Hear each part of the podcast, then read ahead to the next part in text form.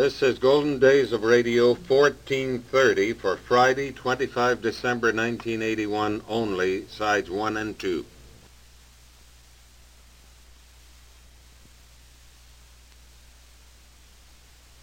Live from Hollywood, the Golden Days of Christmas.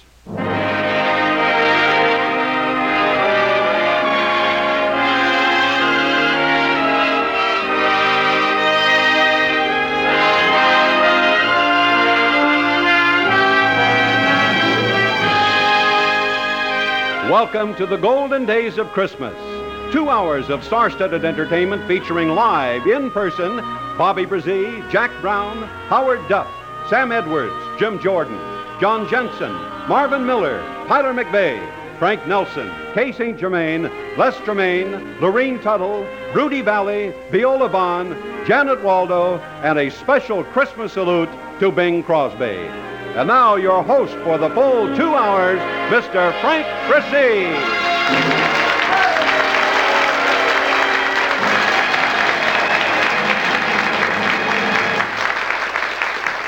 Merry Christmas, ladies and gentlemen, the very best of the holiday season. To all of you from every one of the stars Bill Baldwin just mentioned. From the American Forces Radio and Television Service, its staff and management, and of course from myself, we once again want you to join in sharing our happiness and joy as we present this 14th annual two hour Golden Days of Christmas. Assembled on our stage in person for this very special Yuletide program are some of the greatest performers radio ever had to offer.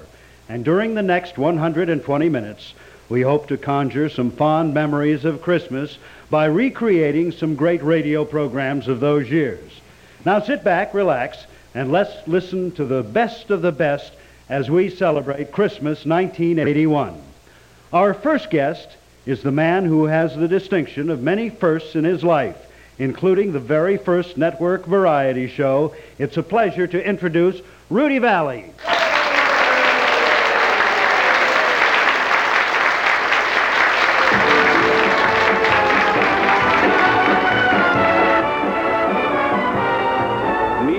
Monterey, beside the bay, and we'll have lots of fun. You'll find the blues passe in Monterey.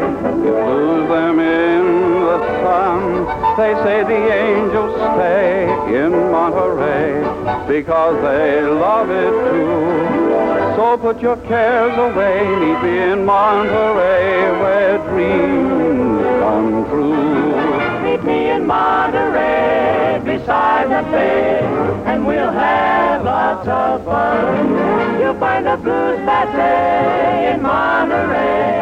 You lose them in the sun. They say the angels stay in Monterey because they love it too. So put your cares away. Meet me in Monterey where dreams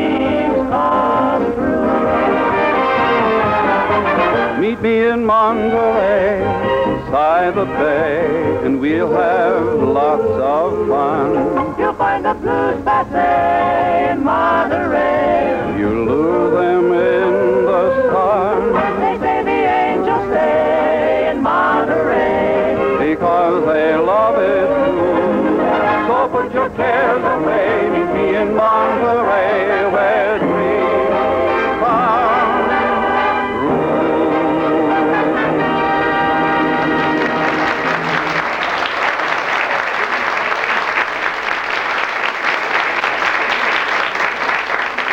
wonderful, Rudy. Of course. And welcome to the Golden Days of Christmas. But Frank, Frank, Frank, where are the television cameras? I thought this was a telecast. It is, Rudy, but it's not television, it's radio. Radio? Well, I haven't done a radio show in 20 years. That's just it, Rudy. You were on, you were great, and we grabbed you right back while you were still hot. Maybe we should have waited another week or two. What, and let you get cold? Well, I just don't want to be one of those pushy types, but uh, actually, every 20 years you turn on the radio, and there I am. That would never happen. I'll tell you something, Rudy. In our household, you were our favorite radio singing star. Really? It was that way in my house, too. Just kidding, Frank. Did you listen regularly? Every 20 years. Well, at least you heard me twice. Oh, I'm just kidding, Rudy. Your program, The Fleischmann Hour, was one of the most popular on radio. Would it be great if we could hear some of those great shows again? It sure would. And, and pay scale is so much better these days. Excuse me, fellas, but I just couldn't help overhearing you talk about the great radio shows. I've got an idea. What's that, Bill? Well, why don't we take the members of our cast that's here tonight and have them recreate some of those great openings to those shows? Ah, but who remembers the openings of the shows? my time is your time. Rudy does. Okay, Bill, why don't you give our cast a chance to come out here and let's give it a try? All righty, Frank. Ladies and gentlemen, we take you back to the golden days of radio where once again we hear the soft, tender sounds of Henry? Henry Aldrich. Come in, Mother.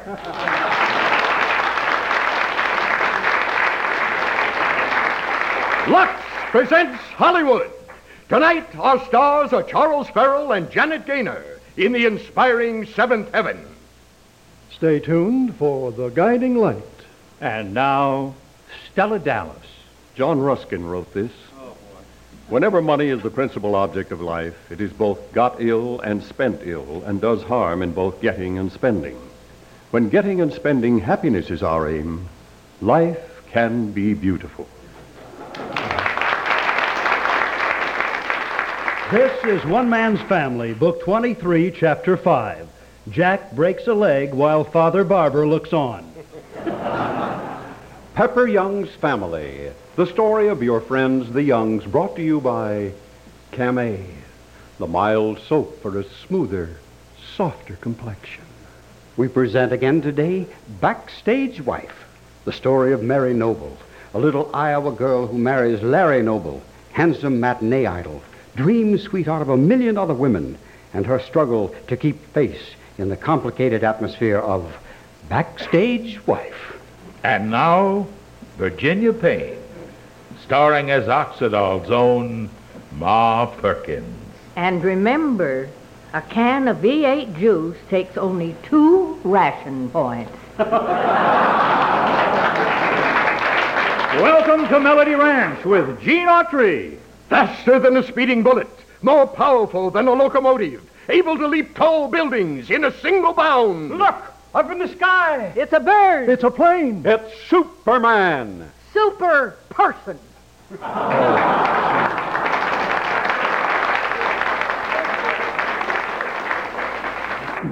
Gem Razors and Gem Blades presents The Adventures of the Falcon. Hello. Yes, this is the Falcon. Captain Midnight! Yes, Captain Midnight, brought to you every day, Monday through Friday, by the makers of Ovaltine, America's favorite food drink. Rinso white, rinso white, happy little wash day song. Jack Armstrong! Jack Armstrong. Jack Armstrong. Jack Armstrong, the all American boy. Hi-yo, Silver! Away! A fiery horse with the speed of light, a cloud of dust, and a hearty high old silver. The Lone Ranger rides again. Return with us now to those thrilling days of yesteryear. From out of the past come the thundering hoofbeats of the great horse Silver. The Lone Ranger rides again. LS, MFT, LS, MFT. You said it. Yes, sir. Why, sure. You bet. Ah, baby, be- mama, say, mama, be- all American.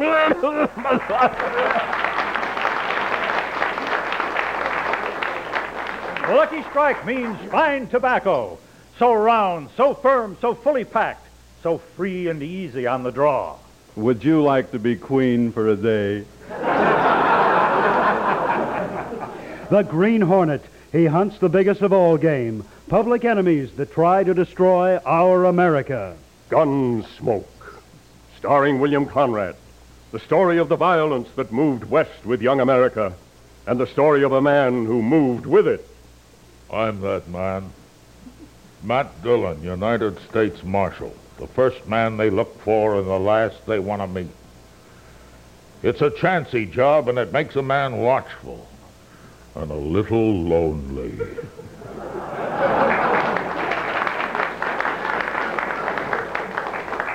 Johnny presents the Philip Morris Playhouse.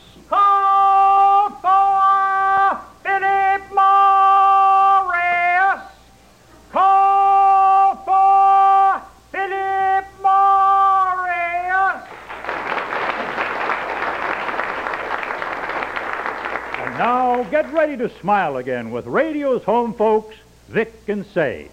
Brought to you by Crisco. And please remember, Uncle Sam needs your used fat. Ladies, get your fat cans down to the market today.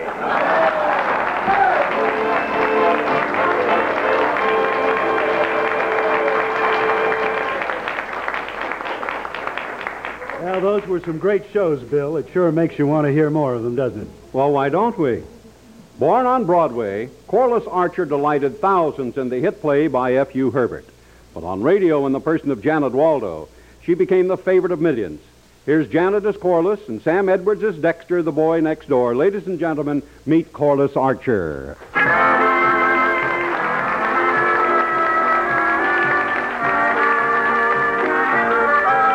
It's Christmas Day at the Archers, and Corliss is talking on the phone with her girlfriend Mildred about the Christmas presents she's received. After all, Mildred, it doesn't matter so much what a person gets for Christmas. It's not the gift that counts. It's the spirit behind it.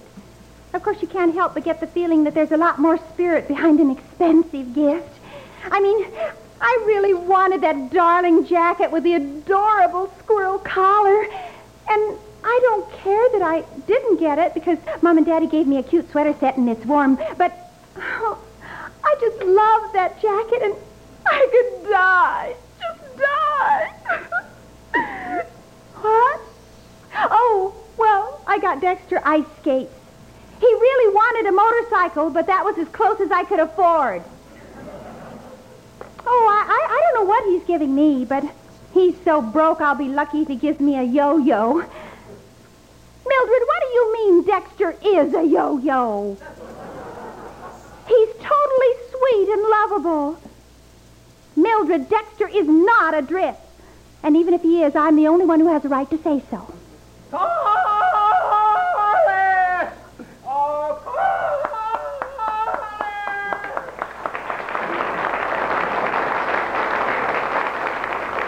I've got to go, Mildred. I think that's Dexter.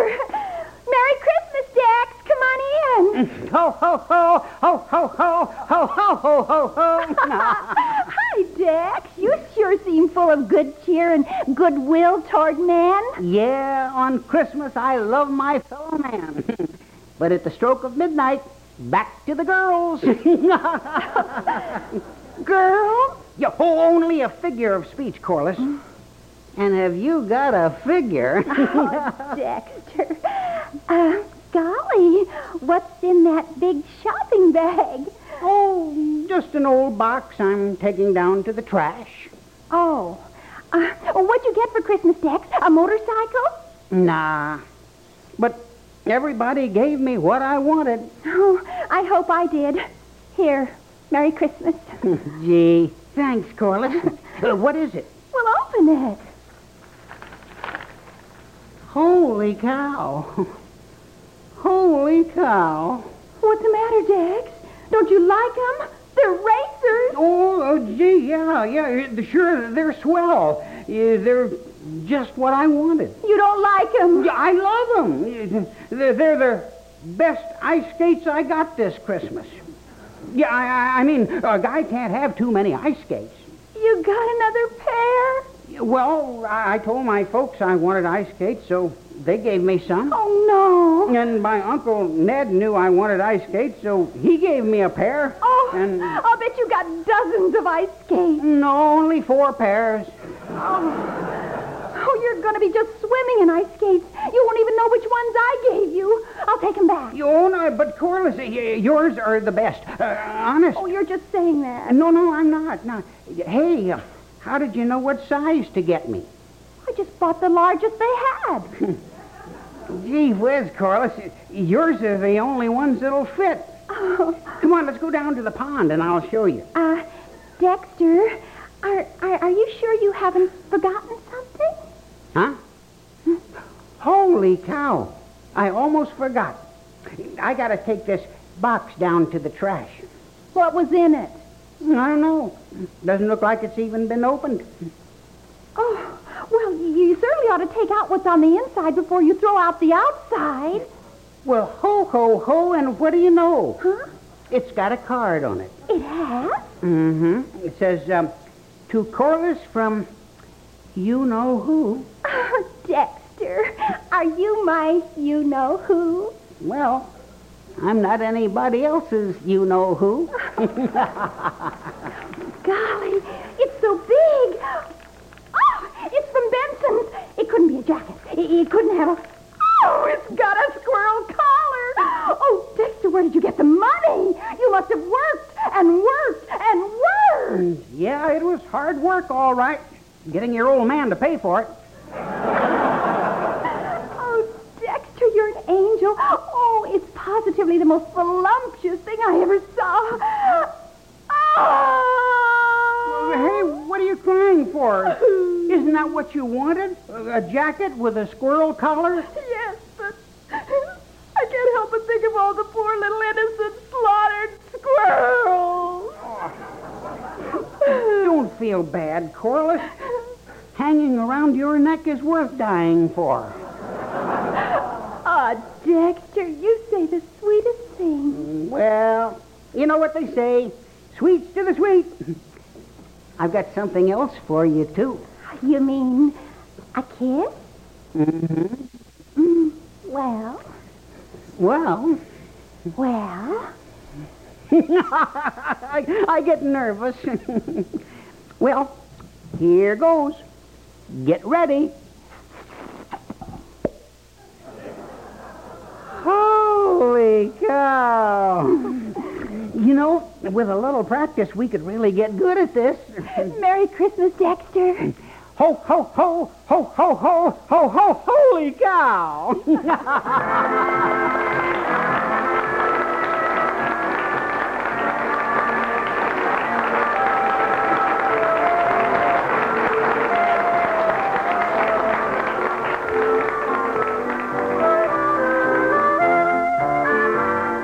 Well, Bill, it was great to hear one of radio's most popular comedies again, but you know, there were many other styles of programs during radio's golden days. Oh, you're so right, Frank. You know, dramas, talk shows, variety shows, soap operas. Yeah, and don't forget some of the great big band shows with, with fellows like Glenn Miller, Tommy Dorsey, and Artie Shaw. That's right. You know, I happily announced some of those shows. Orchestras like Lawrence Welk, Benny Goodman, Woody Herman. Yeah, and how about the band singers? Oh, yeah. The one we're about to meet now starred with the Great Anson Weeks Orchestra at the Mark Hopkins Hotel in San Francisco. Ladies and gentlemen, Miss Kay St. Germaine.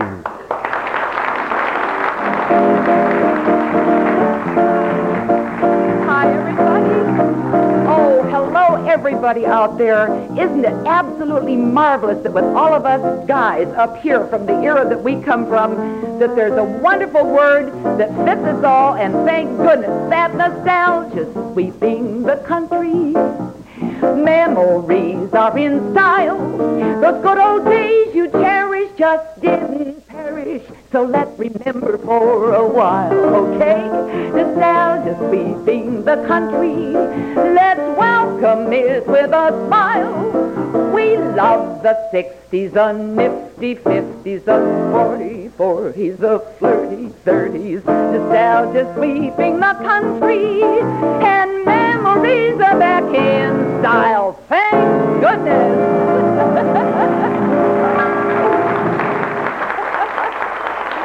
I understand there are millions of you out there listening to us, and we're so thrilled to be able to share with you. Many of us remember, I think every gal in the world, regardless of what era, what age, remembers her first prom. We always want to be popular at our first dance, and oh, this tune shows it. It had to be you. It had to be you. I wandered around, finally found somebody who could make me be true, could make me be blue, and even be glad just to be sad, thinking of you.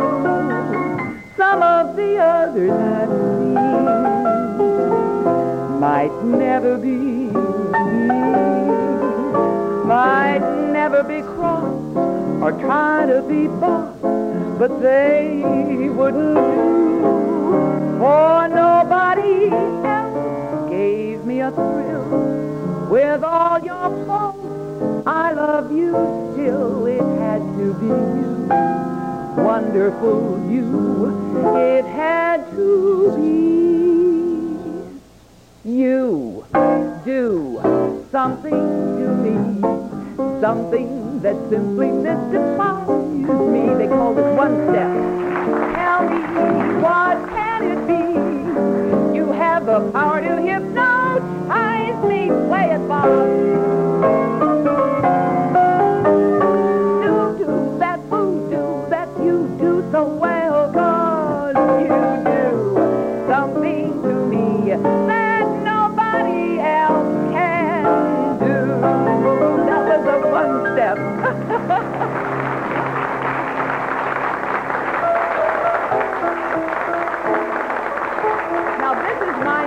Of all of you out there. You do it different now, but you know what we did in those days? We'd go to the corner drugstore and be very sophisticated and say, make mine a chocolate Coke. And then the girls that wanted to be a little bit more streetcar named Desire had Green River phosphate. and then how you hoped the right fellow would walk in and that maybe he'd ask you to the sock hop. We have those now. And then the next thing you know, you were having, well, theater dates. And then in my day, you were ready to go dancing and you got your first little black dress with a string of pearls and you were ready. And toward the end of the evening, the lights would get very, very low and they'd start playing medleys of the most beautiful songs and you'd always want to dance that last dance with the fellow that brought you. And so he'd hold you very, very close. The lights were low and they'd sing songs like, I don't know why I love you like I do. I don't know why, but I do. I don't know why you thrill me like you do. I don't know why, but you do. You never seem to want my romancing. The only time you hold me is when we're dancing. I don't know why I love you like I do. I don't know why, but I do. And the beautiful Ray Noble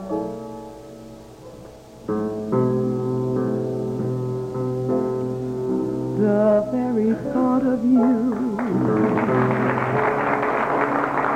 And I forget to do the little ordinary things that everyone ought to do.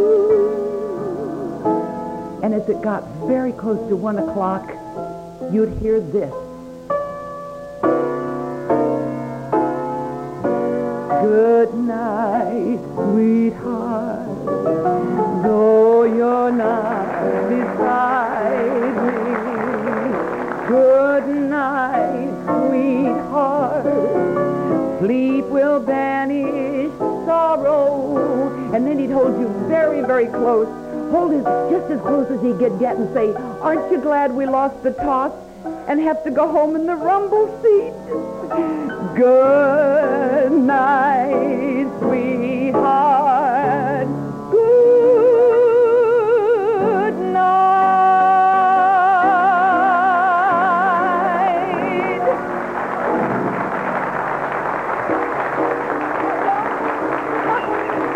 Ladies and gentlemen, and all of you out there, let me introduce you to Bob Walters, my pianist. Isn't he wonderful? He's, he is the conductor for Vic Damone and for everybody you can think of. Andy Russell, everybody's back, and so are we. Now, for any of you that heard your parents talk about Anson Weeks, they'll remember that every set that Anson ever played late at night, he'd always have a big, big, big set where he played Tiger Rag, Mama's Gone Goodbye, and in that set, he'd always let me sing a chorus of this. Are you ready, Bob? There'll be a change in the weather and a change in the sea. From now on, there'll be a change in me. My walk will be different, my talk and my name. You know what I think I'm going to do? I think I'll keep the name of Kay St. Germaine. There'll be a change in the weather, and if that ain't enough, I'll even change the way I strut my stuff. Cause nobody loves you when you're old and gray. Don't be that way. There'll be some changes made, I mean today. There'll be some changes made. Why don't you do it now? Wow!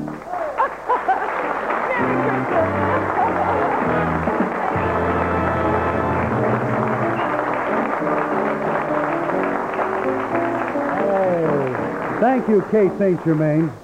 Rudy, during the Fleischmann Hour, you presented most of the top stars in radio, didn't you? Every personality in the world except Jack Benny. How come you didn't introduce Jack Benny? He sold Jello and we sold Royal Jello. and never the twain should meet. Yes, yes, yes. Now the spotlight shines on Miss Lurene Tuttle, who dons evening gown and dancing slippers to interpret that satirical sketch, The Waltz, from the caustic pen of the irrepressible Dorothy Parker. She reads from the actual script used in my radio show 40 years ago, January 2nd, 1941. The scene, a young lady played by Miss Tuttle is seated at a table. An awkward young man approaches her and asks her to dance. Why, thank you so much. I'd adore to. I don't want to dance with him. I don't want to dance with anybody. And even if I did, it wouldn't be him. I've seen the way he dances. But what am I going to do? Everybody else is dancing. Everybody but him and me. So here I am, trapped. Trapped like a trap in a trap. Oh, yes, I just adore to. What can you say when a man asks you to dance with him? I most certainly will not dance with you, you awkward-looking goon. No, there's nothing for me to do but say I'd adore to. All right, Cannonball, let's run out on the field. You won the toss. You can lead.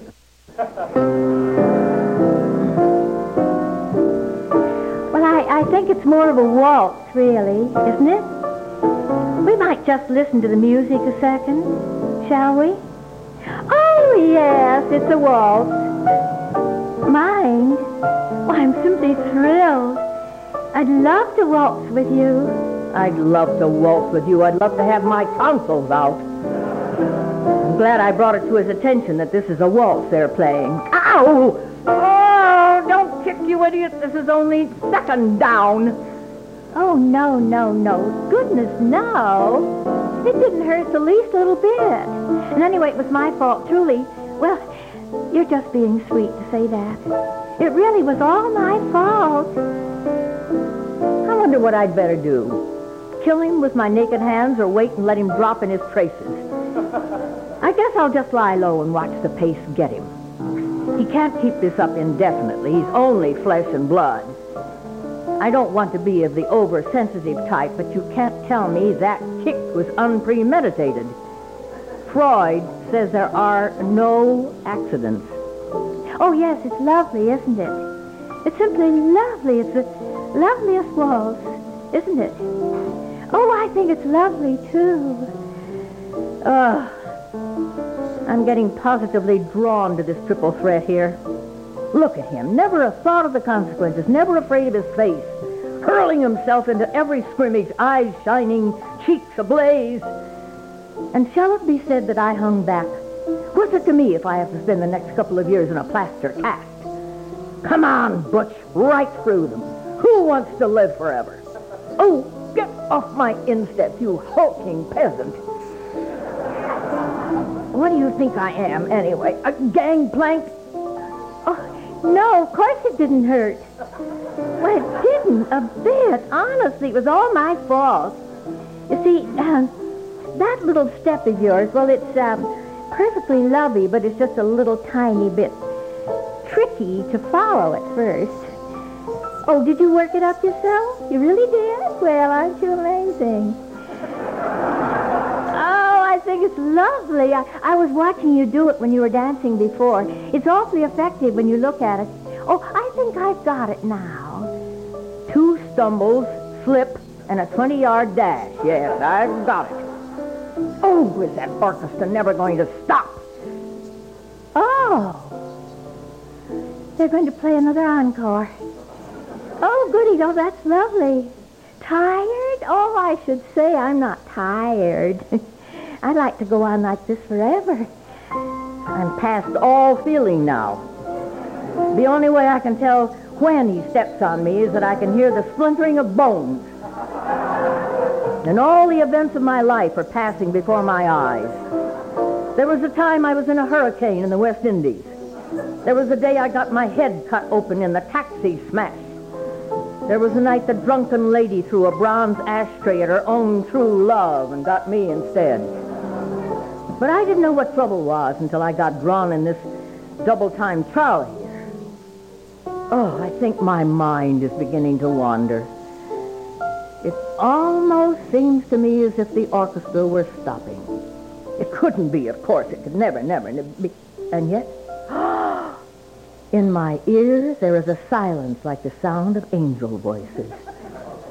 Oh, they've stopped, the mean things. They're not going to play anymore. Oh, darn. Oh, do you think they would? You really think so? If you gave them $50, oh, that would be lovely. And look, do tell them to play the same thing. I'd simply adore to go on waltzing.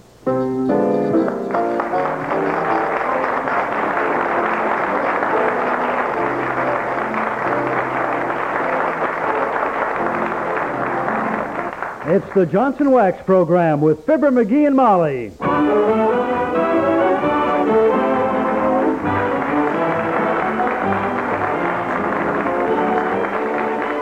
Anytime you pass 79 Wistful Vista and hear the windows rattling slightly and a low, nasty murmur coming out from under the door, you'll know the squire is once again complaining. This time with his friendly telephone operator as we meet Jim Jordan, Fibber McGee of Fibber McGee and Molly.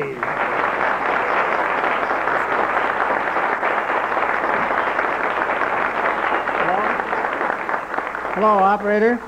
Give me Doc Gamble's office at 156. Oh, is that you, Mert? How's every little thing, Mert? It is, eh? Well, Merry Christmas to you, too. No, nothing serious. I just wanted Doc Gamble to send over a bottle of liniment for my backache. Yeah, it aches all over. I got more pains than a hothouse window. That's that dad-ratted kitchen floor, Mert. Spent all morning trying to get the squeak boards nailed down and just found out the squeak's in my shoe. yeah. Yeah, it's been one of those days. Cut myself shaving, stuck the toothbrush in my eye, went out to get the morning paper, stumbled over Toops' dog, fell off the porch and knocked down the dead-ratted mailbox. Yeah. Worst thing, though, was that kitchen floor. That was a real backbreaker.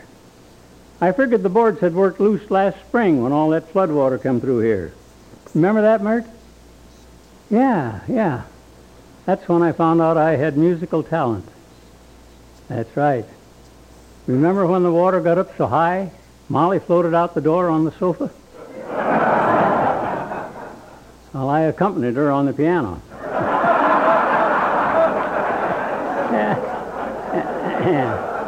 And that, that, that, that, that, was a, that was a joke, Mert. Don't you get it? yeah, I'll never forget that. I and a guy by the name of Fred Nitney from Starved Rock, Illinois, had a vaudeville act together. Yeah. He used to knock 'em dead with that joke. Yeah. Like Fred would say, you see this clock? It'll run eight days without winding. Then I'd say, how long will it run if you wind it? oh, we had a million of them. Hold the phone, Mert. I think that's someone at the door. Hi, Mr. McGee. Why, hi, Alice. Merry Christmas. Come on in. You know, I don't want to take up much of your time, Mr. McGee, but I have a problem. Oh, what's that? Well, my nephew got a chemistry set for Christmas, Yeah. and he doesn't know anything about it. Do you think you could help him set it up? I sure could. You know, back in my day, used to they used to call me Fearless Fibber, on account of because I wasn't as scared to mix up any kind of combination of fabric chemicals. Jeepers, really, Mr. McGee? Yeah. You see that box over there by the hall closet? That's my old chemistry set. I went clean through high school with that set. Did you really, Mr. McGee? Yep. I remember the day it happened. Went clean through the high school roof and onto a laundry two blocks away. When you drop out of school, you do it with style, don't you? Yeah. I wish I could remember the formula I was working on that day. Seems to me I was on the track of a new kind of high-powered gasoline. I was going to call it ethyl. Yeah. In honor of my old chemistry teacher, Ethel Fidich. But they've been making ethyl gasoline for years and years, Mr. McGee. What? They have? Yes. By George, if I had the dough, I'd take them guys all the way through juvenile court. Juvenile court? Why, sure. I was just a kid when I invented it. Oh. Well, I think chemistry is wonderful, Mr. McGee. You know, I have an uncle, and he just patented a new kind of glue that simply won't stick to anything. What good is glue that won't stick?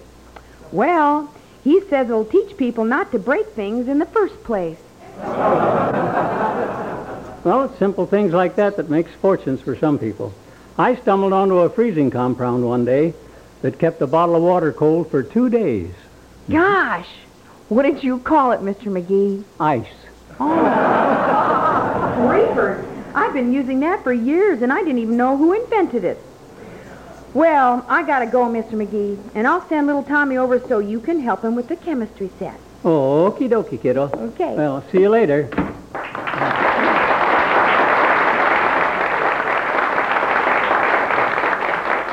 Hello, Mert. What were we talking about when... Oh, I know. I was just going to tell you about a book I saw that tells all about mind reading. I figured with a little practice I could start a whole new career reading people's minds. Yeah, like the farmer said when he bought the plow. This will open up a whole new field for me. oh, I can see myself now. Mysterious McGee, the mental marble, master of millions of... Uh, hang on, Mert, there's somebody at the door. Come in. Well, if it isn't Bresee. Good day, Frank. Good day, McGee. I just dropped in to wish you a happy holiday season. Well, season or not, you're just the guy I've been wanting to talk to. Yes? Yeah. Weren't you in the Navy at one time? No, I wasn't, McGee. Why? Uh, I've been hearing the rumor that the Navy is going on strike. Oh, that's ridiculous. Who do they think they are? Air traffic controllers? Why should they go on strike? Well, what I hear is that they're asking for porthole to porthole pay. Don't you get it? Porthole to porthole? That's, that's a play on words, Frank. You see, when you say porthole, it sounds like portal, and when you say portal, it's... Tain't funny, McGee. That's odd. I thought that up while I was shaving this morning, and I laughed so hard I almost fell in the bathtub. My suggestion would be to grow a beard, McGee. Especially at this time of the year, you could play Santa Claus. Frank, did I ever tell you about the time I played Santa Claus at the Elks Convention Christmas party in Vaudeville show? You never did? Oh, boy. Well, they had a musician there then. And when I stepped up on the stage uh, to help him, I tripped over my beard and fell into the bass drum. Oh, my. What happened? Well, sir, the orchestra was sleeping through that magician's act, and when I hit the drum, they thought it was a downbeat and started the overture again.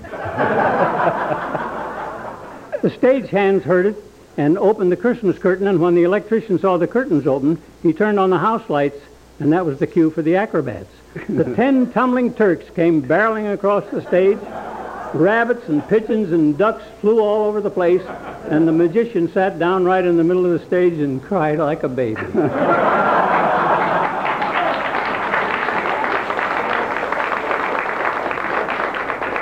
quiet the audience, I grabbed the baton and led the orchestra in eight bars of It's Magic,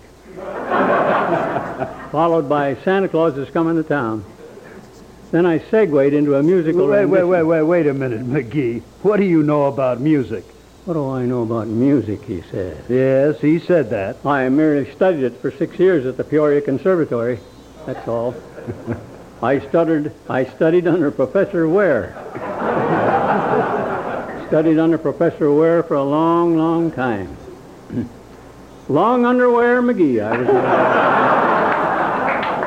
oh my! Long underwear McGee, the mighty mucky muck of the metronome, making music of medicore musical mutts, muddling through a mass of monotonous medleys, making the millions marvel at the minor melodies made into magnificent musical masterpieces by the miraculous movements of my magic net.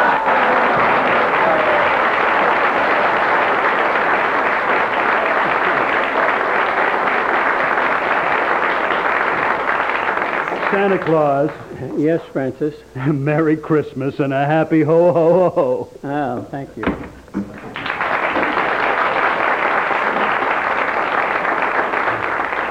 Hey, hello, Mert. You still there? Yeah. That was Frank McGee. Frank Bresee, I mean. Yeah, he, he's a nice kid, but he tells the darndest stories. I thought it was Alice's nephew coming to... Oh, coming over. Boy, if that's little Tommy, he's a lot bigger than I thought. Hold the phone, Mert, while I go to the door.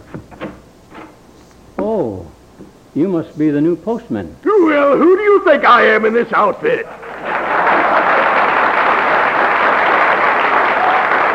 Santa Claus making a late delivery? well, you could have you could have fooled me, Si. What are you doing coming around here on a holiday? Uh, listen, Daddy, when a letter says special delivery on it, I deliver it special, holiday or no. But I don't have to listen to you. Okay, okay, okay. Don't get yourself in a lather.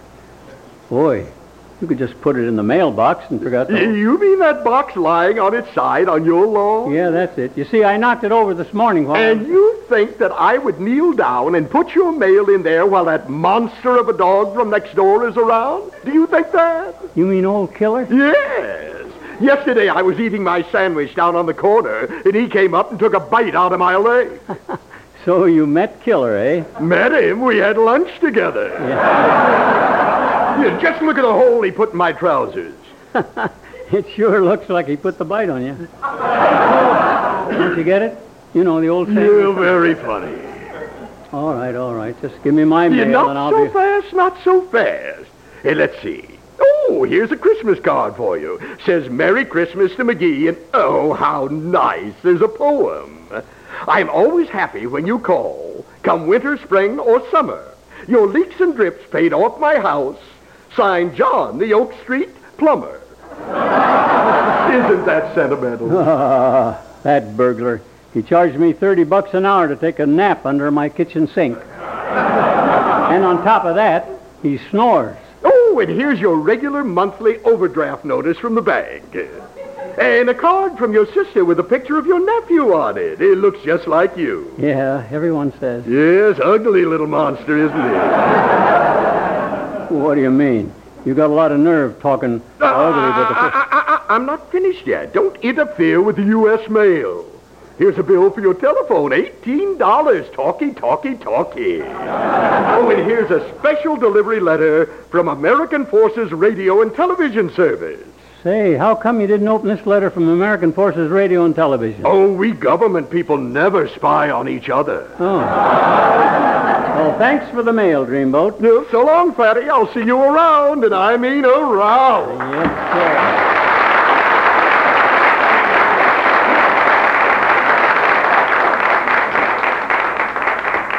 sir. Hello? You still there, Mert? yeah, that was the new postman. Nerve of that guy opening all my mail before I got it. Hey, wait a minute. I got a special delivery letter. Let me see what it says. Oh, my gosh. Listen to this, Mert. I've been invited to participate in a big Christmas broadcast. Why, I haven't done a radio broadcast for our folks. Oh, what do you know? I used to come down to the radio station wearing my old Army uniform. Yeah, just to get into the spirit of the thing. What's that? Why don't I wear it for this broadcast? Say, that's a great idea. So long, Mert. Now, let me see. Where did I put my old Army uniform? Out in the garage? Up in the attic? Oh, wait a minute. I know where it is. It's right here in the hall closet. Yes.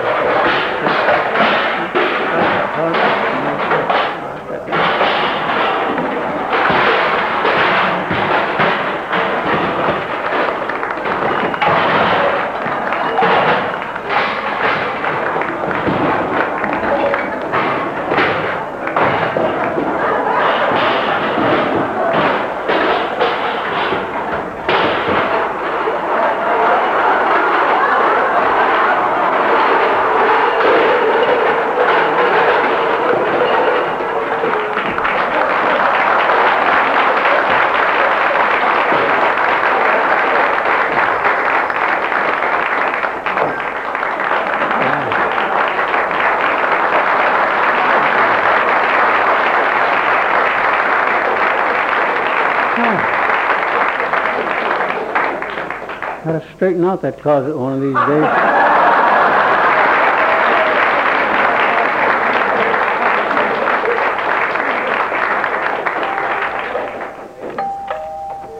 Hello? Oh my gosh. It's Teeny and the King's Men. Merry Christmas, kids. Yeah. Okay, lay it on me.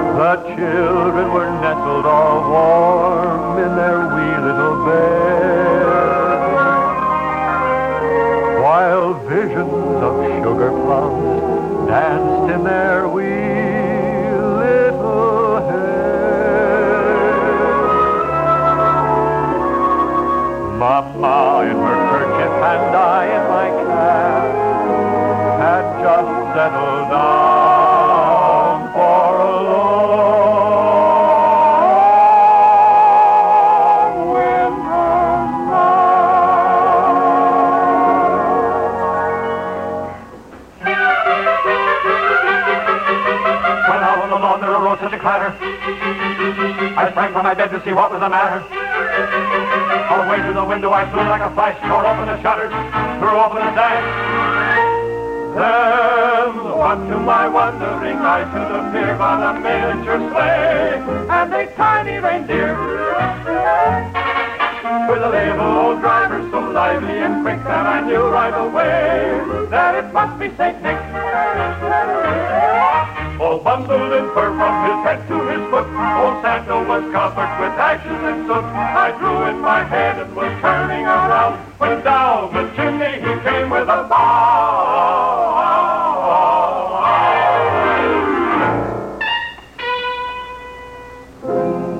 His eyes, how they twinkled.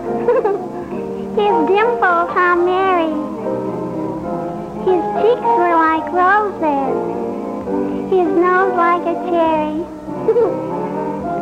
His droll little mouth was drawn up like a bow. the beard on his chin was as white as the snow. The stump of a little old pipe he held tight in his teeth, and around and around and around chubby and plump, a right jolly old, jolly old elf. Then I laughed and I laughed and I laughed when I saw him in spite of myself. He had a broad face, oh, oh, oh, and a little round belly that shook when he laughed like a bowl full of jelly. Oh, he, he gave me a wink of his eye and a twist of his head. A chuckle and smile I knew all the while I had nothing to dread. He spoke not a word, but went straight to his work and filled all the stockings. Oh, boy. Then turned with a jerk. Then laying a, laying a finger aside of his nose and giving a nod up the chimney he rode.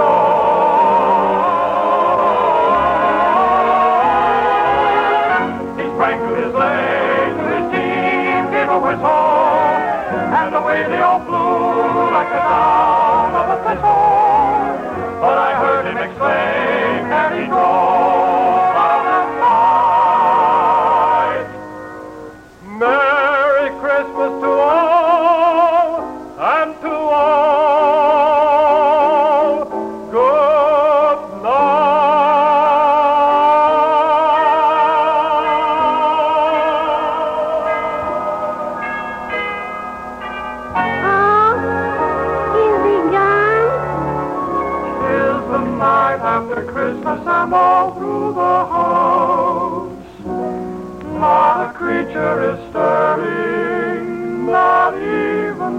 a. The presents are scattered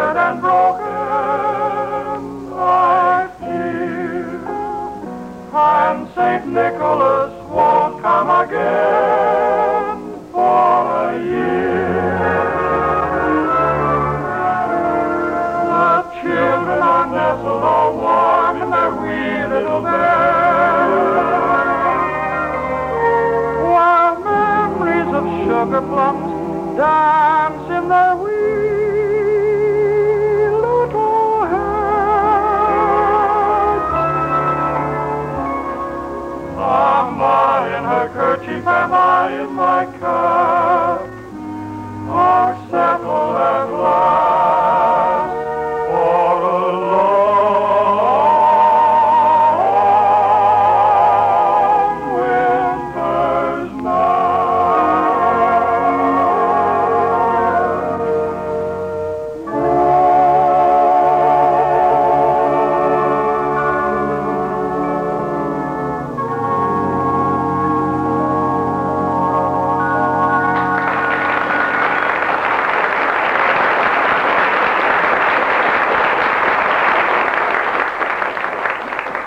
gentlemen, and Jim, I'd like to join everybody in the entertainment world in congratulating you on your 85th birthday last month and your 65th year in show business.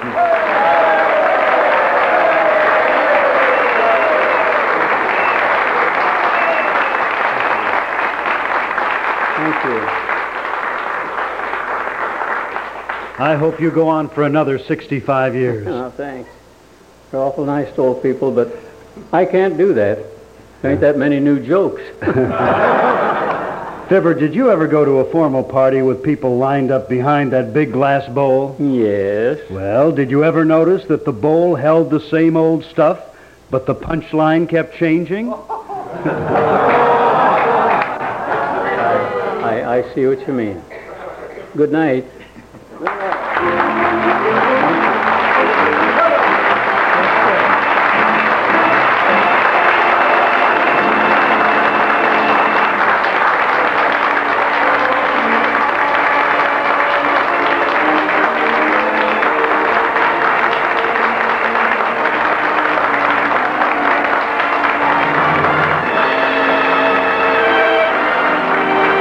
Frank Bresee again, reminding you that this special two-hour Christmas program will continue following station identification and five minutes of the latest news from many American Forces Network stations around the world.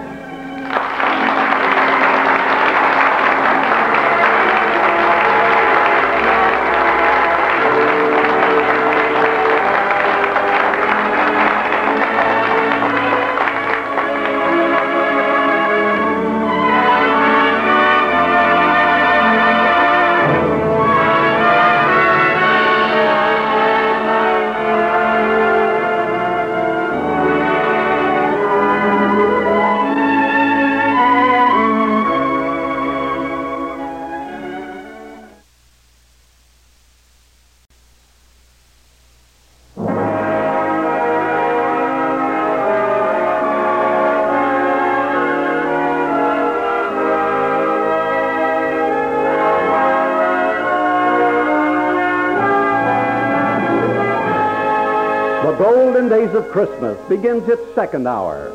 In the next 60 minutes, we'll hear live Howard Duff, Sam Edwards, Jim Jordan, John Jensen, Marvin Miller, Tyler McVey, Frank Nelson, Kay St. Germaine, Les Tremayne, Lurene Tuttle, Rudy Vallee, Viola Vaughn, Janet Waldo, Bobbie Bresee, and Jack Brown, plus a special salute to Bing Crosby. And now, once again, your host for the full two hours, Mr. Frank Bresee.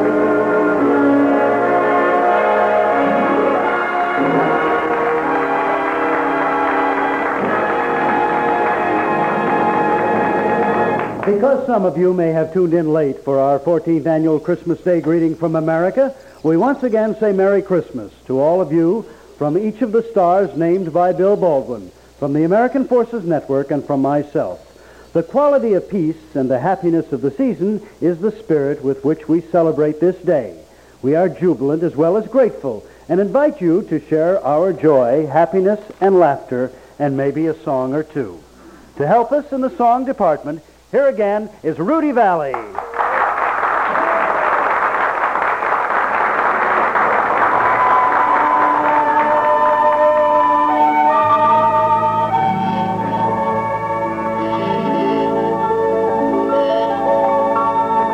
When you've grown up, my dear, and are as old as I, you'll often ponder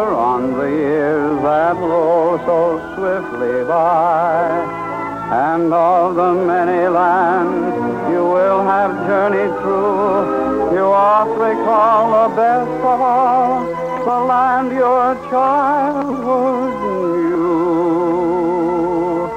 the land your childhood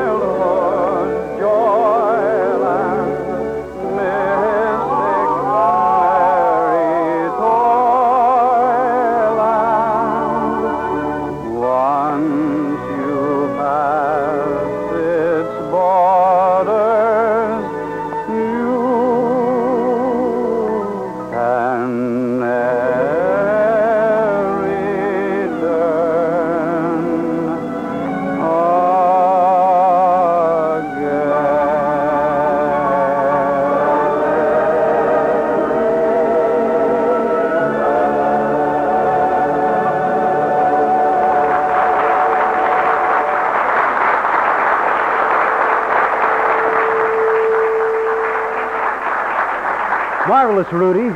That song is certainly within keeping of the Christmas spirit. You know, Frank, that's one of my favorite Yuletide songs, too. Well, Bill, during our first hour, we heard a few of the typical radio shows from the golden era, Yeah. a variety show, a band show, a couple of great comedy programs. What are some of the other shows that were popular then that we could recreate for this special Christmas program? No, why not a mystery program? Hey, that's not a bad idea. I remember some great mystery shows. But of all of them, I think my favorite was The Whistler. Well, you're in luck, Frank, because that's just what we're going to do, just the way we rehearsed it. Great. Ladies and gentlemen, the most famous mystery program of the 40s, The Whistler, starring Marvin Miller in his original role as The Whistler. Tonight's show stars Bobbie Bresee as Ilsa, Frank Bresee as Rick, Tyler McVey as Victor Laszlo, Les Tremayne as Captain Renault, Rudy Vallee as Sam the piano player, and Jack Brown as the German major, as we present our own version of Woody Allen's version of the Humphrey Bogart classic of the same name.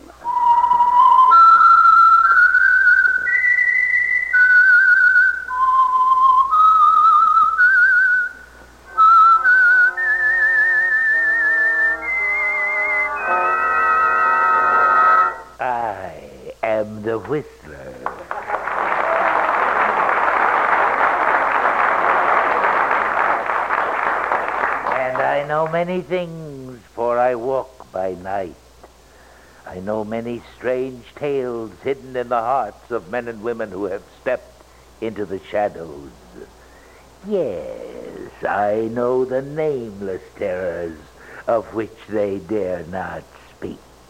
During the Second World War, many eyes in imprisoned Europe turned hopefully or desperately toward the freedom of America. The journey was a tortuous roundabout trail. Paris to Marseille, then by train across the rim of Africa, only to end up waiting at the small cafe called Rick's American Bar in Calabasas. Our story begins in the office of Captain Louis Renault, the French officer appointed as the prefect of police. He has been uneasy all day. Two German lieutenants had been found murdered. Captain Renault was a smart man and an even smarter politician. So he stormed into the barracks, woke up his men, and shouted, Round up the usual suspects. At that moment, the German major, sent to Calabasas personally by the High Command, approached Renault. He was cruel, mean, rotten, vile, nasty, vicious, spiteful, vulgar, and repugnant. And those were his good qualities. he grabbed Renault and screamed. Gepfiffen auf Hob gehaget! Yes. Renault was totally bewildered. You see, he didn't understand German. What the major had said was, I have heard about a cafe run by an American named Rick. I understand he's one of the most influential men in Calabasas. Take me to him immediately. the major was very clever. He wasn't really interested in Rick. no, he was really after Victor Laszlo. Yes, Laszlo. You see, Laszlo was a brave Czech patriot who escaped from a prison camp with his wife Ilsa, who once knew Rick in Paris. But Laszlo didn't know Rick in Paris, and Ilsa didn't know Rick was in Calabasas any more than Rick knew Ilsa was in Calabasas. So actually no one knew, which is still the same old story, a fight for love and glory, a case of do or die. The world will always welcome lovers as time goes by. Rick was a tough cookie, a soldier of fortune. You might even say Rick was a fortune cookie. But that's not very funny, so I think I'll give that joke to Charlie Chan. Rick was the kind of a man who was headstrong, determined, and lived by only one rule. Wherever he went, whatever he did, it was always the same. His only purpose in life was summed up in these five words. Here's looking at you, kid. Yes, that was his motto. And he was willing to die for it until she walked in. It had been a long, long time since they met. But of all the gin joints and waterfront bars in all the tank towns and rotten holes in all the world, she walked into Rick's, which proved one thing. The broad still had no class.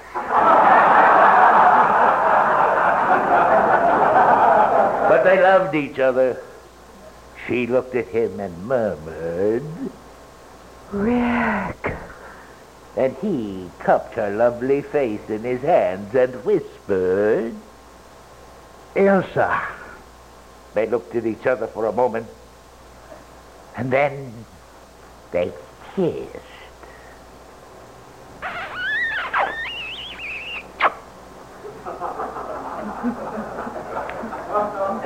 Rick sat at his table, staring at his empty glass of bourbon. He was sad, unhappy, miserable, rejected, and forlorn, just the way I like the characters on this show. he looked at the empty chair beside him. He thought to himself, if it's December 1941 in Calabasas, what time is it in New York? And then he leaped to his feet and called out, Sam, come here. Okay, Sam. You know what I want to hear. If she can stand it, so can I. Sam looked puzzled, scared, frightened, and hesitant. But Rick wouldn't back down. He turned quickly and grumbled, Sing it again, Sam. My time is your time. Shut up, you idiot! That's not the song. I know, but it's close. Sit down and keep quiet. Now, where was I? Oh, yes.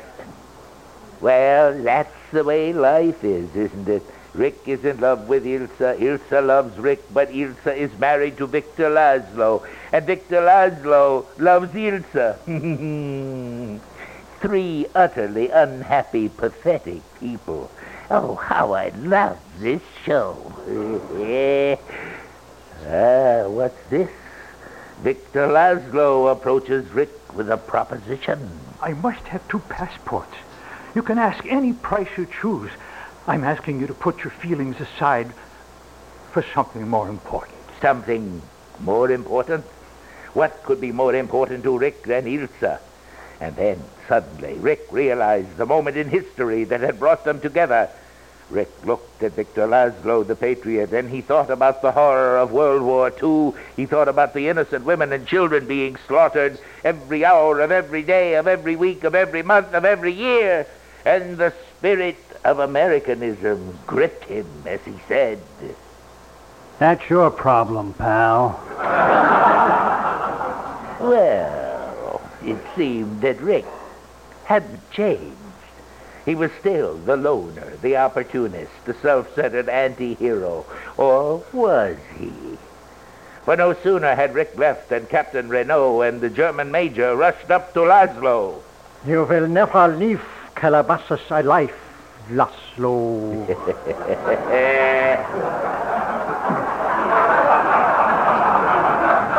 the only thing that now faced Victor Laszlo was death. But wait. Captain Renault pulled two green booklets from his pocket, handed them to Laszlo, and said, Here, take these quickly. They are the passports. It was arranged by Rick.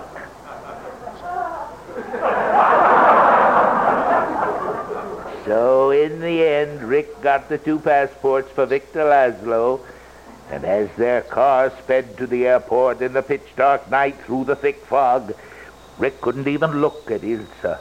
He was driving. but once they arrived at the landing field, Victor went to check on the luggage, and Rick and Ilsa were left standing together for one last moment. It was then that Rick delivered his famous airport speech. Ilsa, I'm no good at being noble.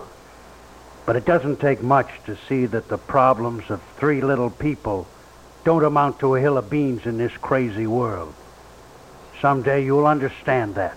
Just then, Captain Renault ran over to Rick and breathlessly announced, You'd better hurry.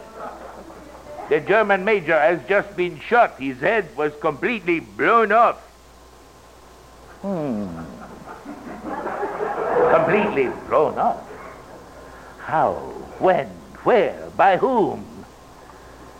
Gee, I never get to take part in any of the fun stuff.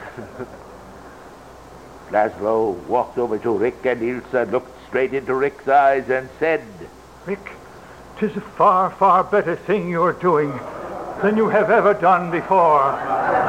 Ilsa, on the verge of tears, cried. Do you really think so, Victor? And Victor bravely announced and answered, Yes, my darling. When Rick gave me these two passports, he knew it was best for all of us. Victor took the two passports from his pocket and looked at them. He opened one of the little green booklets and read, Calabasas to New York. Ilsa Laszlo. Lovingly, he handed the passport to Ilsa. And then he opened the second green booklet and read Calabasas to New York, Vic. Rick Blaine. Here's, looking, at, you, kid.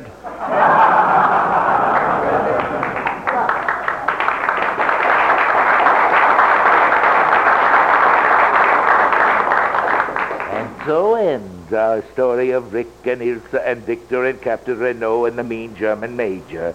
It's not my usual ending because two live to tell the story. Well, three out of five isn't bad. and besides, it was during the war years.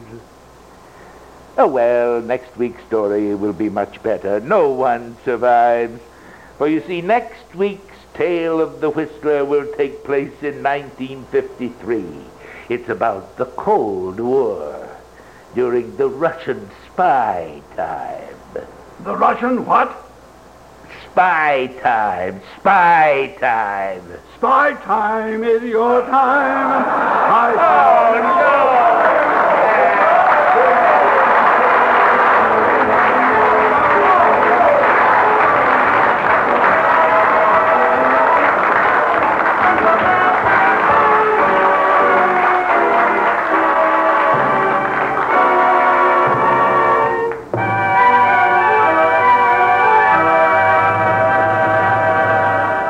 Ladies and gentlemen, here now is a fellow radio performer, a fellow pioneer performer, who most recently retired after 35 years with AFRTS as Director of Programming, Mr. Jack Brown.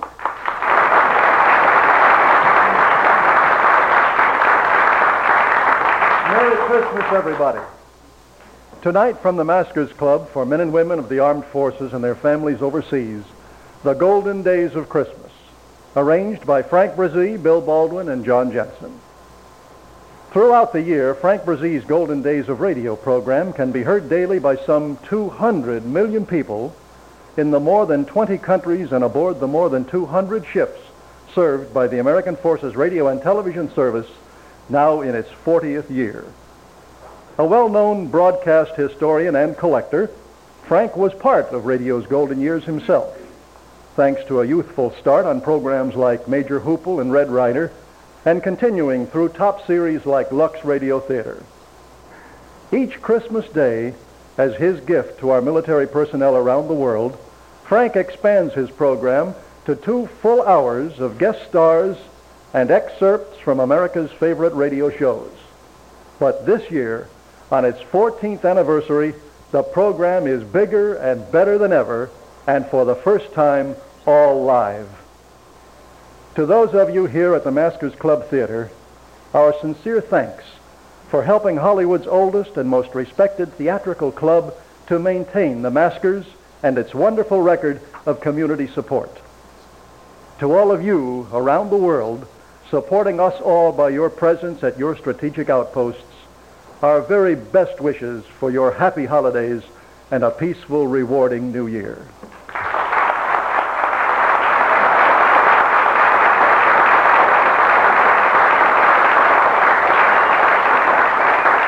Thank you, Jack Brown. It's now my pleasure to present a gentleman who, for many years, was the epitome on radio of the leading man. He starred as the Thin Man, the Falcon, and is best known for his starring portrayals as the leading man on the First Nighter Show. Today, the children of the world know him as mentor on TV's Shazam. Ladies and gentlemen, Mr. Les Tremayne.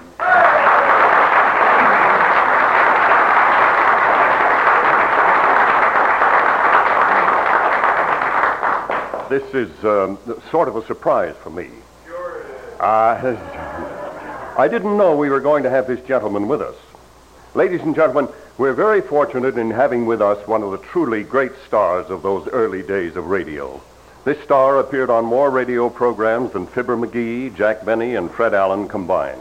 In fact, he made weekly appearances on all three of those programs for the entire time they were on the air. This great star was so adept at performing that he could easily make the transition from drama to comedy to variety and back again. And if it weren't for this one person, Inner Sanctum wouldn't have existed. Superman wouldn't have leapt in a single bound, and Jack Benny's vault would have remained forever shut. Ladies and gentlemen, our star, the one and only Sound Effects Man.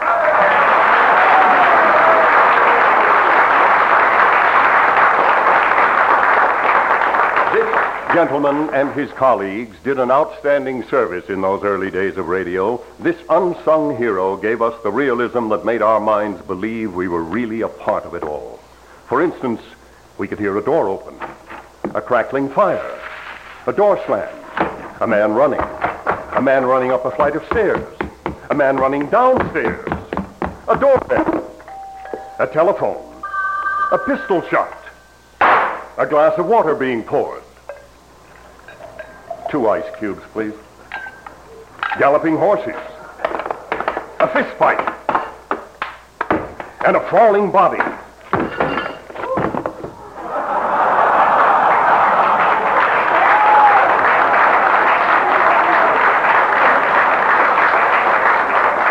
My, my, my, that body sure sounds real the way it fell. Well, it should. It was mine. I'm Bush.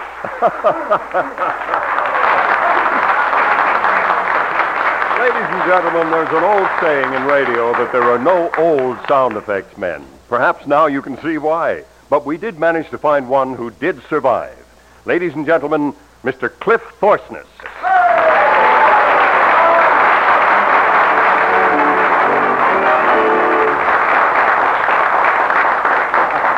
Thank you, Les Tremayne. Les will be back a little later in the program recreating one of his greatest roles as Mr. First Nighter. Yeah. Bill, I was just thinking. What's that, Frank? Well, you know how television programs today are spin-offs of other programs. Oh, you mean like Laverne and Shirley being a spin-off of Happy Days? Yeah, Mhm. and Maude being a spin-off of Archie Bunker. Well, I just happen to think the next sketch we're going to do is a spin-off of a popular radio show of the 1940s. Oh, you mean the Bickersons? That's right.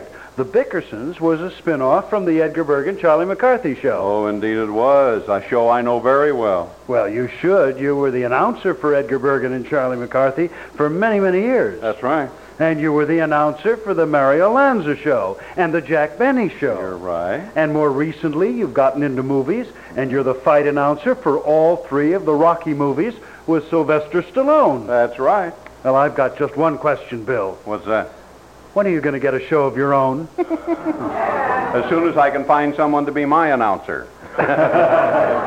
Well, you know, the Edgar Bergen Charlie McCarthy show was a spin-off of another show. Yes. Bergen and McCarthy used to do sketches on Rudy Vallee's Fleischmann Hour. Oh, now, Frank, if you start to tell me that Rudy was a spin-off from another show. Oh, Bill, there was nothing before Rudy Vallee. He is truly an original.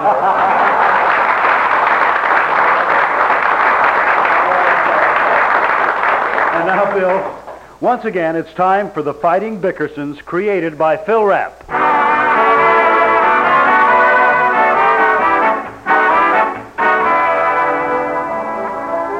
We'll join John and Blanche. They're at it again. Married eight ghastly years. They're living and convincing proof that a couple that complains together remains together. And here now is radio's premier couple, that superb actress, Miss Veola Vonn, and that dynamic performer, Mr. Frank Nelson. In real life, they are Mr. and Mrs. Frank Nelson. But right now, we meet them as the Bickersons.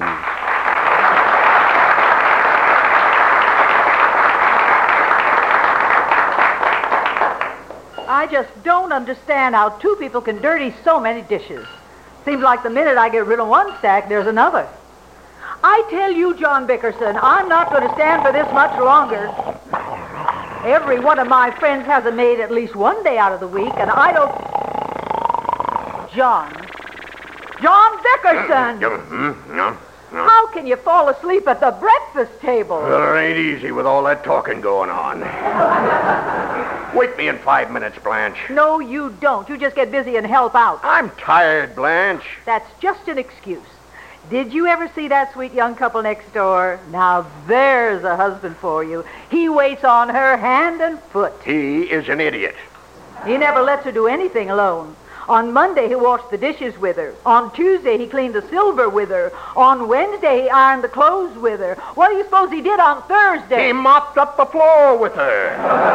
He did not. Well, he should have. Now listen, Blanche, I'm not interested in that stupid couple next door. Can't even get you to do the simplest chore. I do plenty. I begged you to have the electric orange squeezer fixed. Did you take it to the electrician? No. I didn't have to. I'm fixing it myself. How could you fix it? It needed a new motor. I hooked it up to the vacuum cleaner. Vacuum cleaner? Does it work? Oh, it works fine. Except it sucks up the juice and spits the pits in your face. hey, what time is it? Oh, you've got plenty of time. I'll have breakfast ready in a minute. No, I don't want any more. This oatmeal's plenty. What oatmeal? Where'd you get oatmeal? It was on the top of the stove. I ate the whole pot. That wasn't oatmeal. That was wallpaper paste. No, no! You promised to paper the bathroom this morning. Wallpaper paste? Now how are you going to put up the wallpaper? I'll just lick it into place. Blanche, how can you worry about wallpaper when I'm practically poisoned? No, you're not poisoned. It's just flour and water. I'll whip up a nice omelet. Oh, I'm not hungry anymore. Oh, don't be like that, John. I've already got the powdered eggs and vegetables on. Just taste it. That's all I ask. Not on your life. First time I ever saw green eggs. Well, that's from the skunk cabbage. I got the recipe from my mother. It looks like your mother. What did you say? You nothing, nothing. Look, Blanche, I'm just getting tired of these outlandish dishes you keep making. Like what? Well, like that rhubarb pie you made yesterday. What was the matter with it? Matter with it? Who ever heard of a pie two feet long? Well, I couldn't get any shorter rhubarb. No. Just because I have a little imagination in cooking is no reason you should pick on me. No, I'm not picking, Blanche. Why don't you come right out and say it? You hate my cooking. I don't hate it. I just don't understand it. You hate it. I tell you, I don't hate it. You do, you do, you do. Don't I eat everything you make? Then why do you always get ptomaine poisoning? Eve. Blanche, do you mind if I get dressed and go to work? Oh, I don't care what you do. Get dressed. Well, I will as soon as you finish wiping the dishes with my shirt. Well, you shouldn't have hung it on the towel rack. Well, where else could I hang it? You made me sleep in the kitchen, didn't you? I didn't know my sister Clara was coming to spend Christmas with us, and I can't help it if we have only one bedroom. Yeah, what a place to sleep on a cot in the kitchen. What's wrong with it? There isn't enough room to swing the cat. You leave the cat alone. I never touched the cat. Well, there's plenty of room in here. There is not. There is, too. If you'd put the breakfast table on top of the refrigerator and the canary cage in the washing machine, then you could shove the stove in the doorway. Then you'd have plenty of room for the cot between the sink and the cat sandbox. I tried that.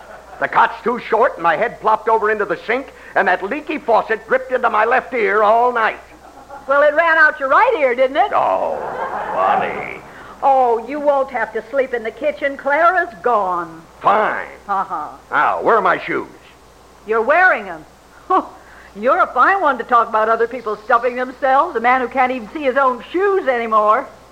You want this omelet or not? No, and stop using my pants for a pot holder. Well, that's what you use them for. All right. You just leave my pot out of this. I may have a little flab around my waistline, but I don't eat one-tenth as much as your fat sister. You stop calling her fat. Clara is a glandular case. The doctor says she's an epthamore with an overactive thyroid. I, I don't care. She's a Cadillac with a hydromatic drive. She eats like she was condemned. You say one more word against my sister, I'll never talk to you again. Oh, I wish you wouldn't tempt me that way. Oh, you'll pay for that, John Bickerson. Yeah, I know it, I know it. You've been tearing down my family since the first day we were married. Oh, now that's not true. Don't I inquire about the state of your rich uncle's health every day? You sure do. Every day you say, Is the old goat dead yet? Well, is he?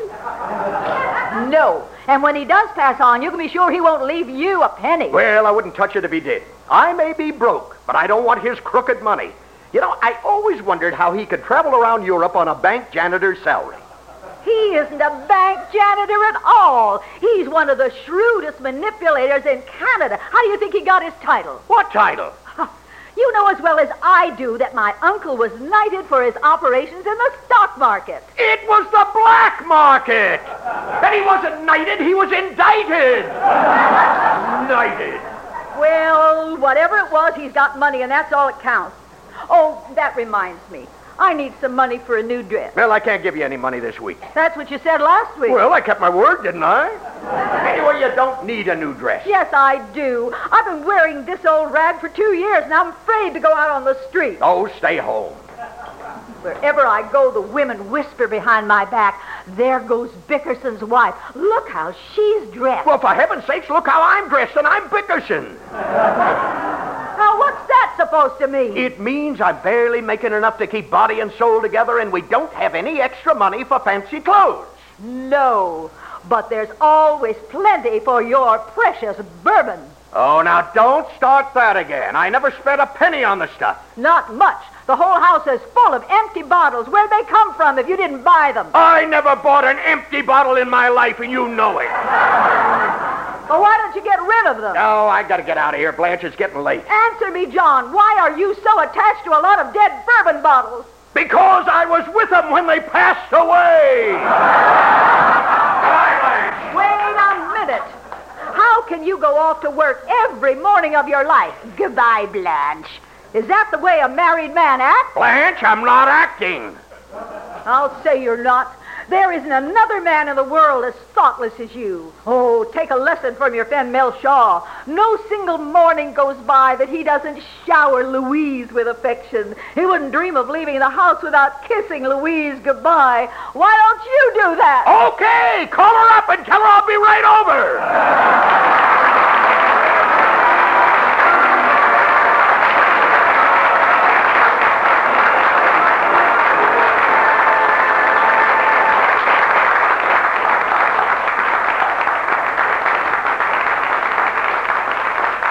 Well, Bill, we've had quite a Christmas program this year. Comedies, dramas, variety.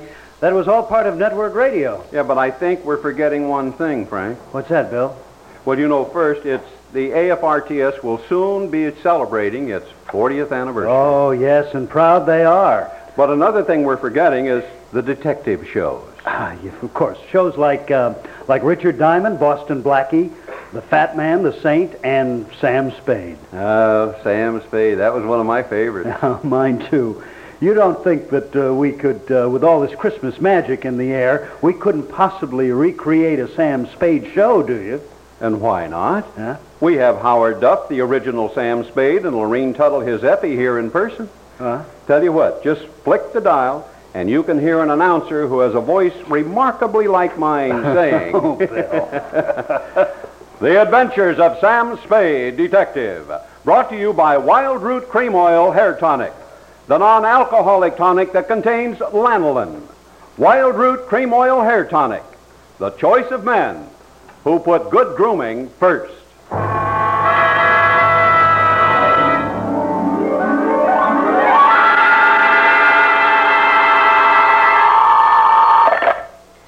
Detective Agency. C'est moi, sweetheart.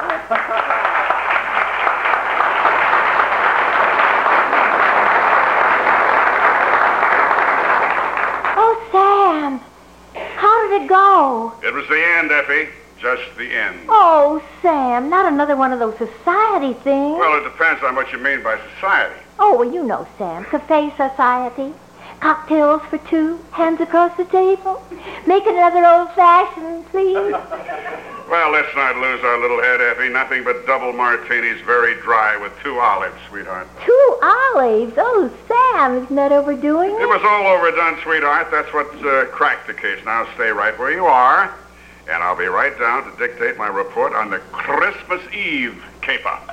The Adventures of Sam Spade. Presented by the makers of Wildroot Cream Oil for the hair. Again and again, the choice of men who put good grooming first. You better get Wildroot Cream Oil, Charlie. Start using it today. You'll find that you will have a tough time, Charlie. Keeping all the gals away. Hiya, Baldy. Get Wildroot right away.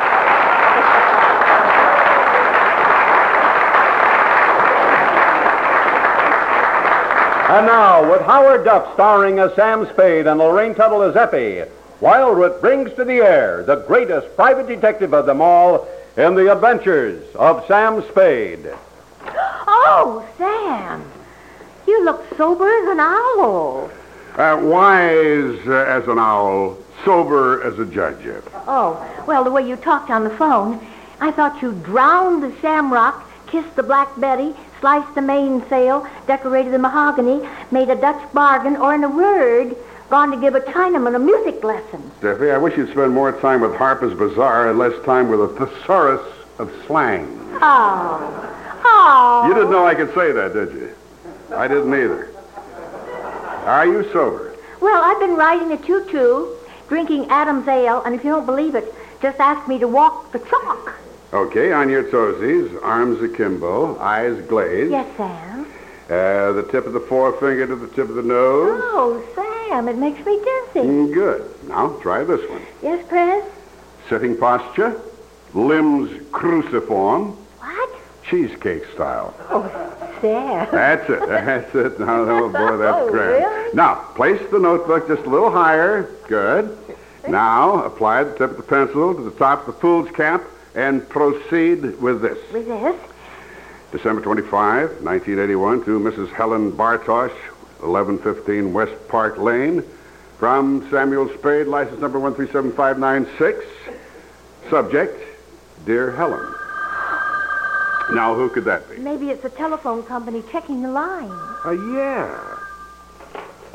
Samuel Spade speaking. Is your dollar? Sam, this is the first nighter. I'm down here at the Little Theater off Times Square, and I've got a problem. Can you and Effie come down right away? Mr. First Nighter, do you like martinis? What? Uh, never mind. Hold on to your hat. Effie and I will be right there.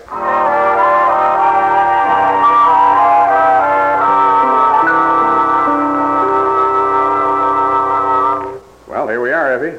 Sam, what are they doing? Well, it looks like they're rehearsing the opening of the First Nighter program, sweetheart. Uh, uh, listen.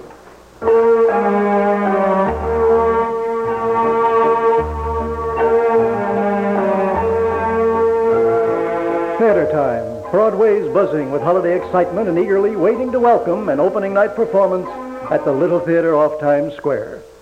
There'll be a crowd of onlookers and autograph fans on hand at the entrance to greet the celebrities who always attend a premiere of The Great White Way. So let's not miss a minute of the excitement. Will you join me?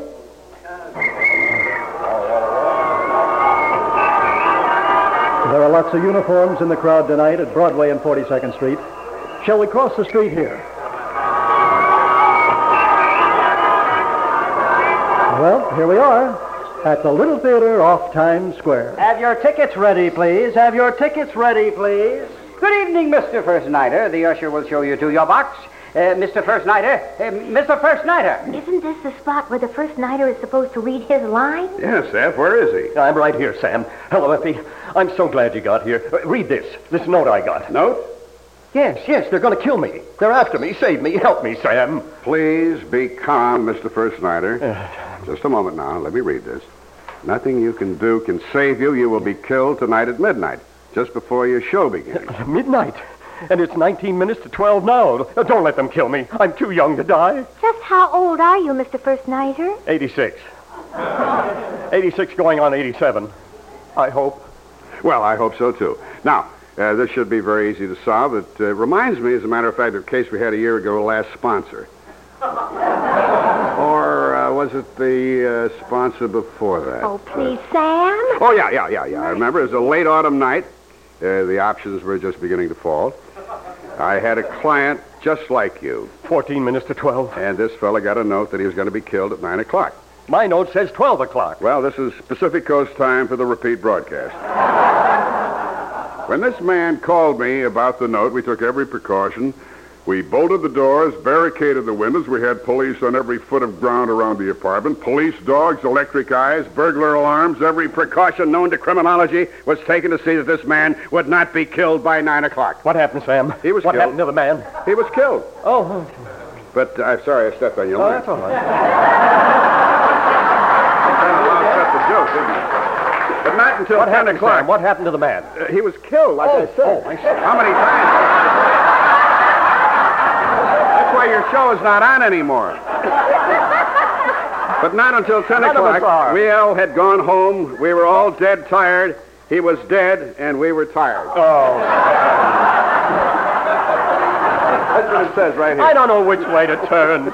Sam, I called every detective I could think of. Why aren't they here? ah, there's someone now. Twelve minutes left. Y- yes, yes, come in.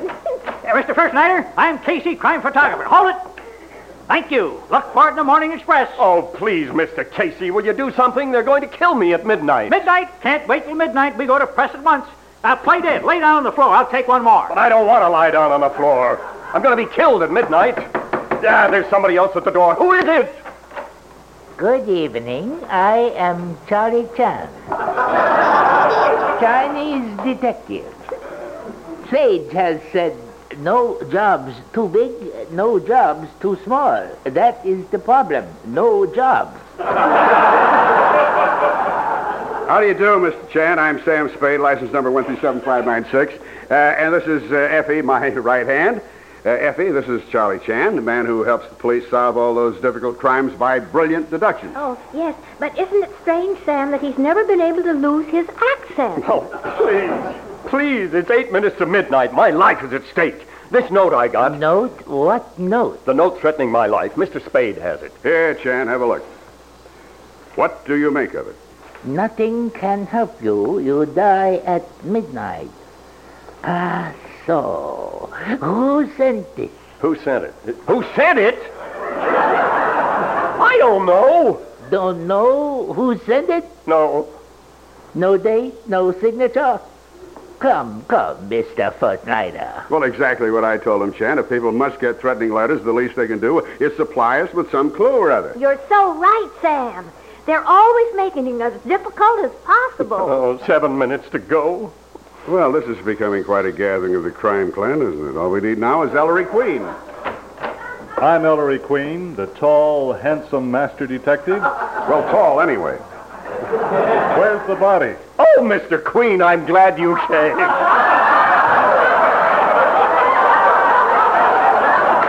but there's no body here. Nobody here?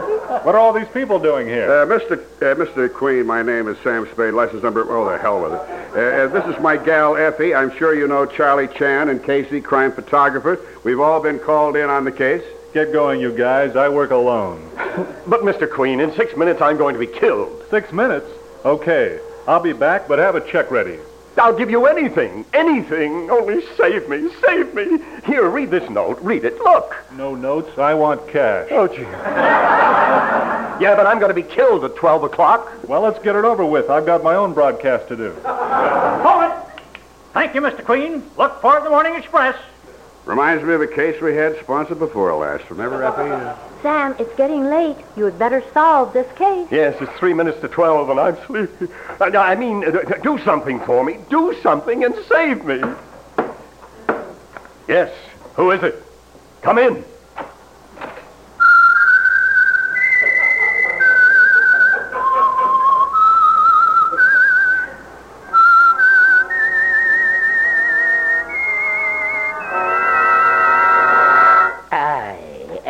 Am the Whistler.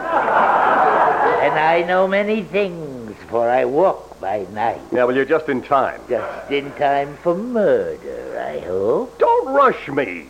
I've still got two minutes. I swear I've seen him somewhere before. What's the, the what's the whistler doing here? He must know where the writers on this show. He's no detective. He doesn't even know enough to walk in the daytime. Oh, it's Sam Spade, the hard-boiled private eye. The James Bond of the super sleuth. Ah, Mr. Whistler, tomboy of the air lanes. Flatterer. How's uh, how's business with your weird stories, Mr. Whistler? Oh, glory be, we're killing them. Oh, please, please, can't any of you do anything? Save me, save me! Oh, they got me. They, oh, hold it! Don't fall. Thank you. Look for it in the Morning Express. Uh, you can fall now. Oh, oh blood. Goody. Well, they don't need me here anymore. Just a minute, Sam. How do we know he's dead? Well, let's get a doctor. Let's make sure the corpus is delicti. Somebody looking for a doctor? I'm Dr. IQ. Oh, come in. Come in, Dr. IQ. Uh, what are you doing here? I'm looking for a lady in the balcony. Well, you've uh, come to the right place, but uh, we need a real doctor. 25 silver dollars says I'm a real doctor. If you can repeat after me this thought twister exactly as I say it. Remember, one time and one time only. It goes like this. Jim is slim, said Tim to Kim. Jim is slim, Tim. To him, said Kim. Jim is Tim, said Clem to Sim to... How the hell with it? Oh, I'm sorry. But here's a box of 24 bars of delicious Milky Way candy bars. And two tickets to next week's production here at the Little Theater off Times Square. Merry Christmas.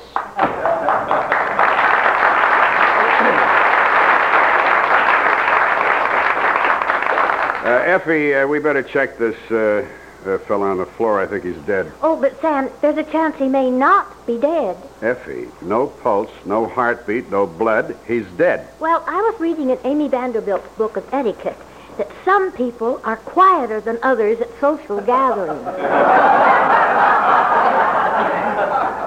I uh, don't think this applies in this case, Effie. Oh, wait a minute. Wait a minute. I'm not dead. I'm okay. But, Mr. First Nighter, you were shot four times in the chest. Ah, but I have my new suit on with the reversible bulletproof vest. Oh, look, Sam, it is reversible. Puce on one side, magenta on the other. Actually, that's more of a burgundy, in keeping with the holiday spirit. You see the ermine around the sleeves and the waist? Well, you know, I never thought I'd see the day the First Nighter would be wearing a Santa Claus suit. Yes, especially one with a vest. Who made it? Hart, Schaffner, and Marx? No. Snafu, Tarfu, and Kilroy. Snafu, Tarfu, and Kilroy? Uh, snafu, sweetheart, is uh, situation normal. Uh, well, uh, I'll tell you. Uh, uh, let's forget it, sweetheart. Uh, let's get out of here.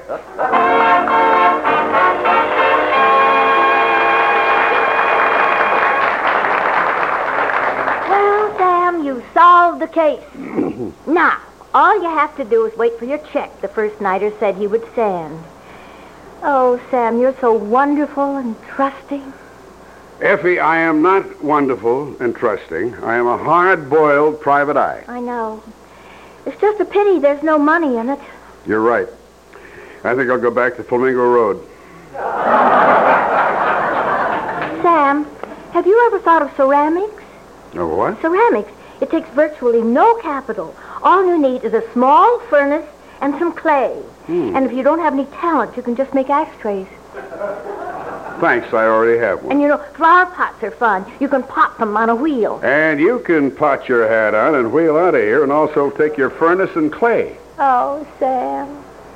I love you when you're so gay and carefree. I am not gay and carefree. I am you are a... a hard-boiled private eye. Good night, Sam. Good night, sweetheart.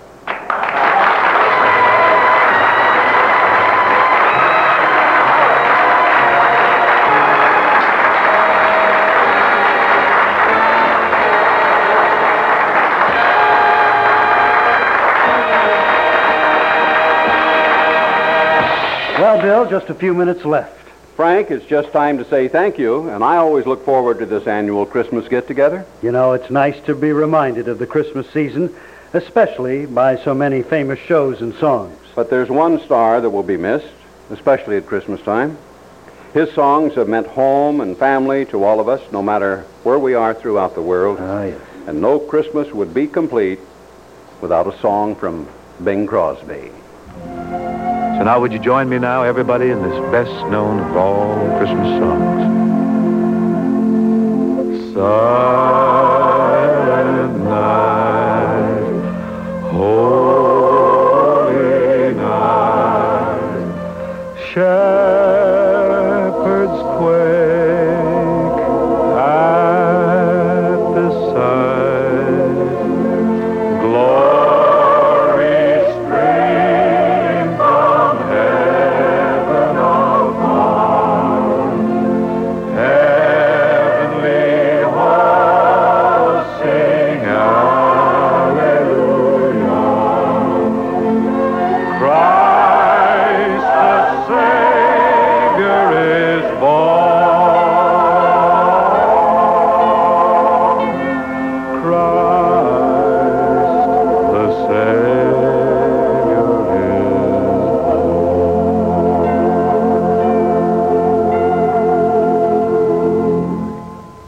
Merry Christmas, everybody.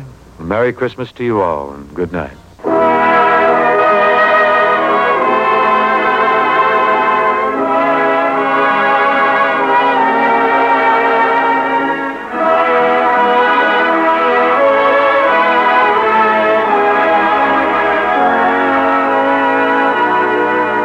This is Frank Bresee again.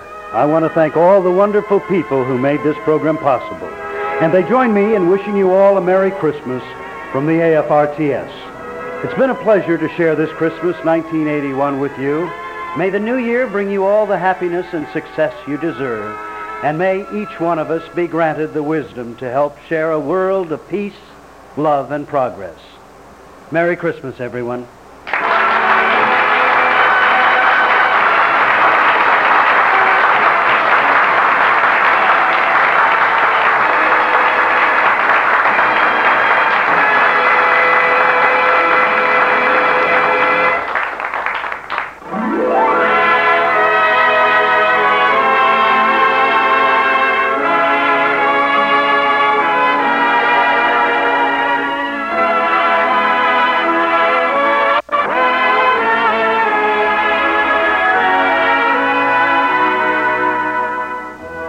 14th annual two hour Golden Days of Christmas originated live in Hollywood.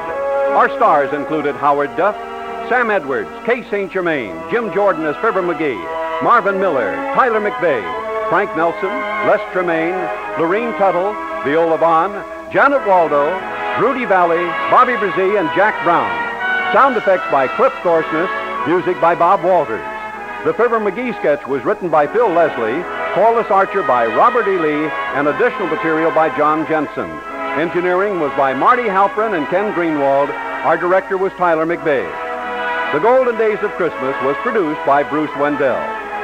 Special thanks to the American Federation of Television and Radio Artists, the American Federation of Musicians, the Pacific Pioneer Broadcasters, and to the Masquers Club in Hollywood, Lou Loria Harlequin.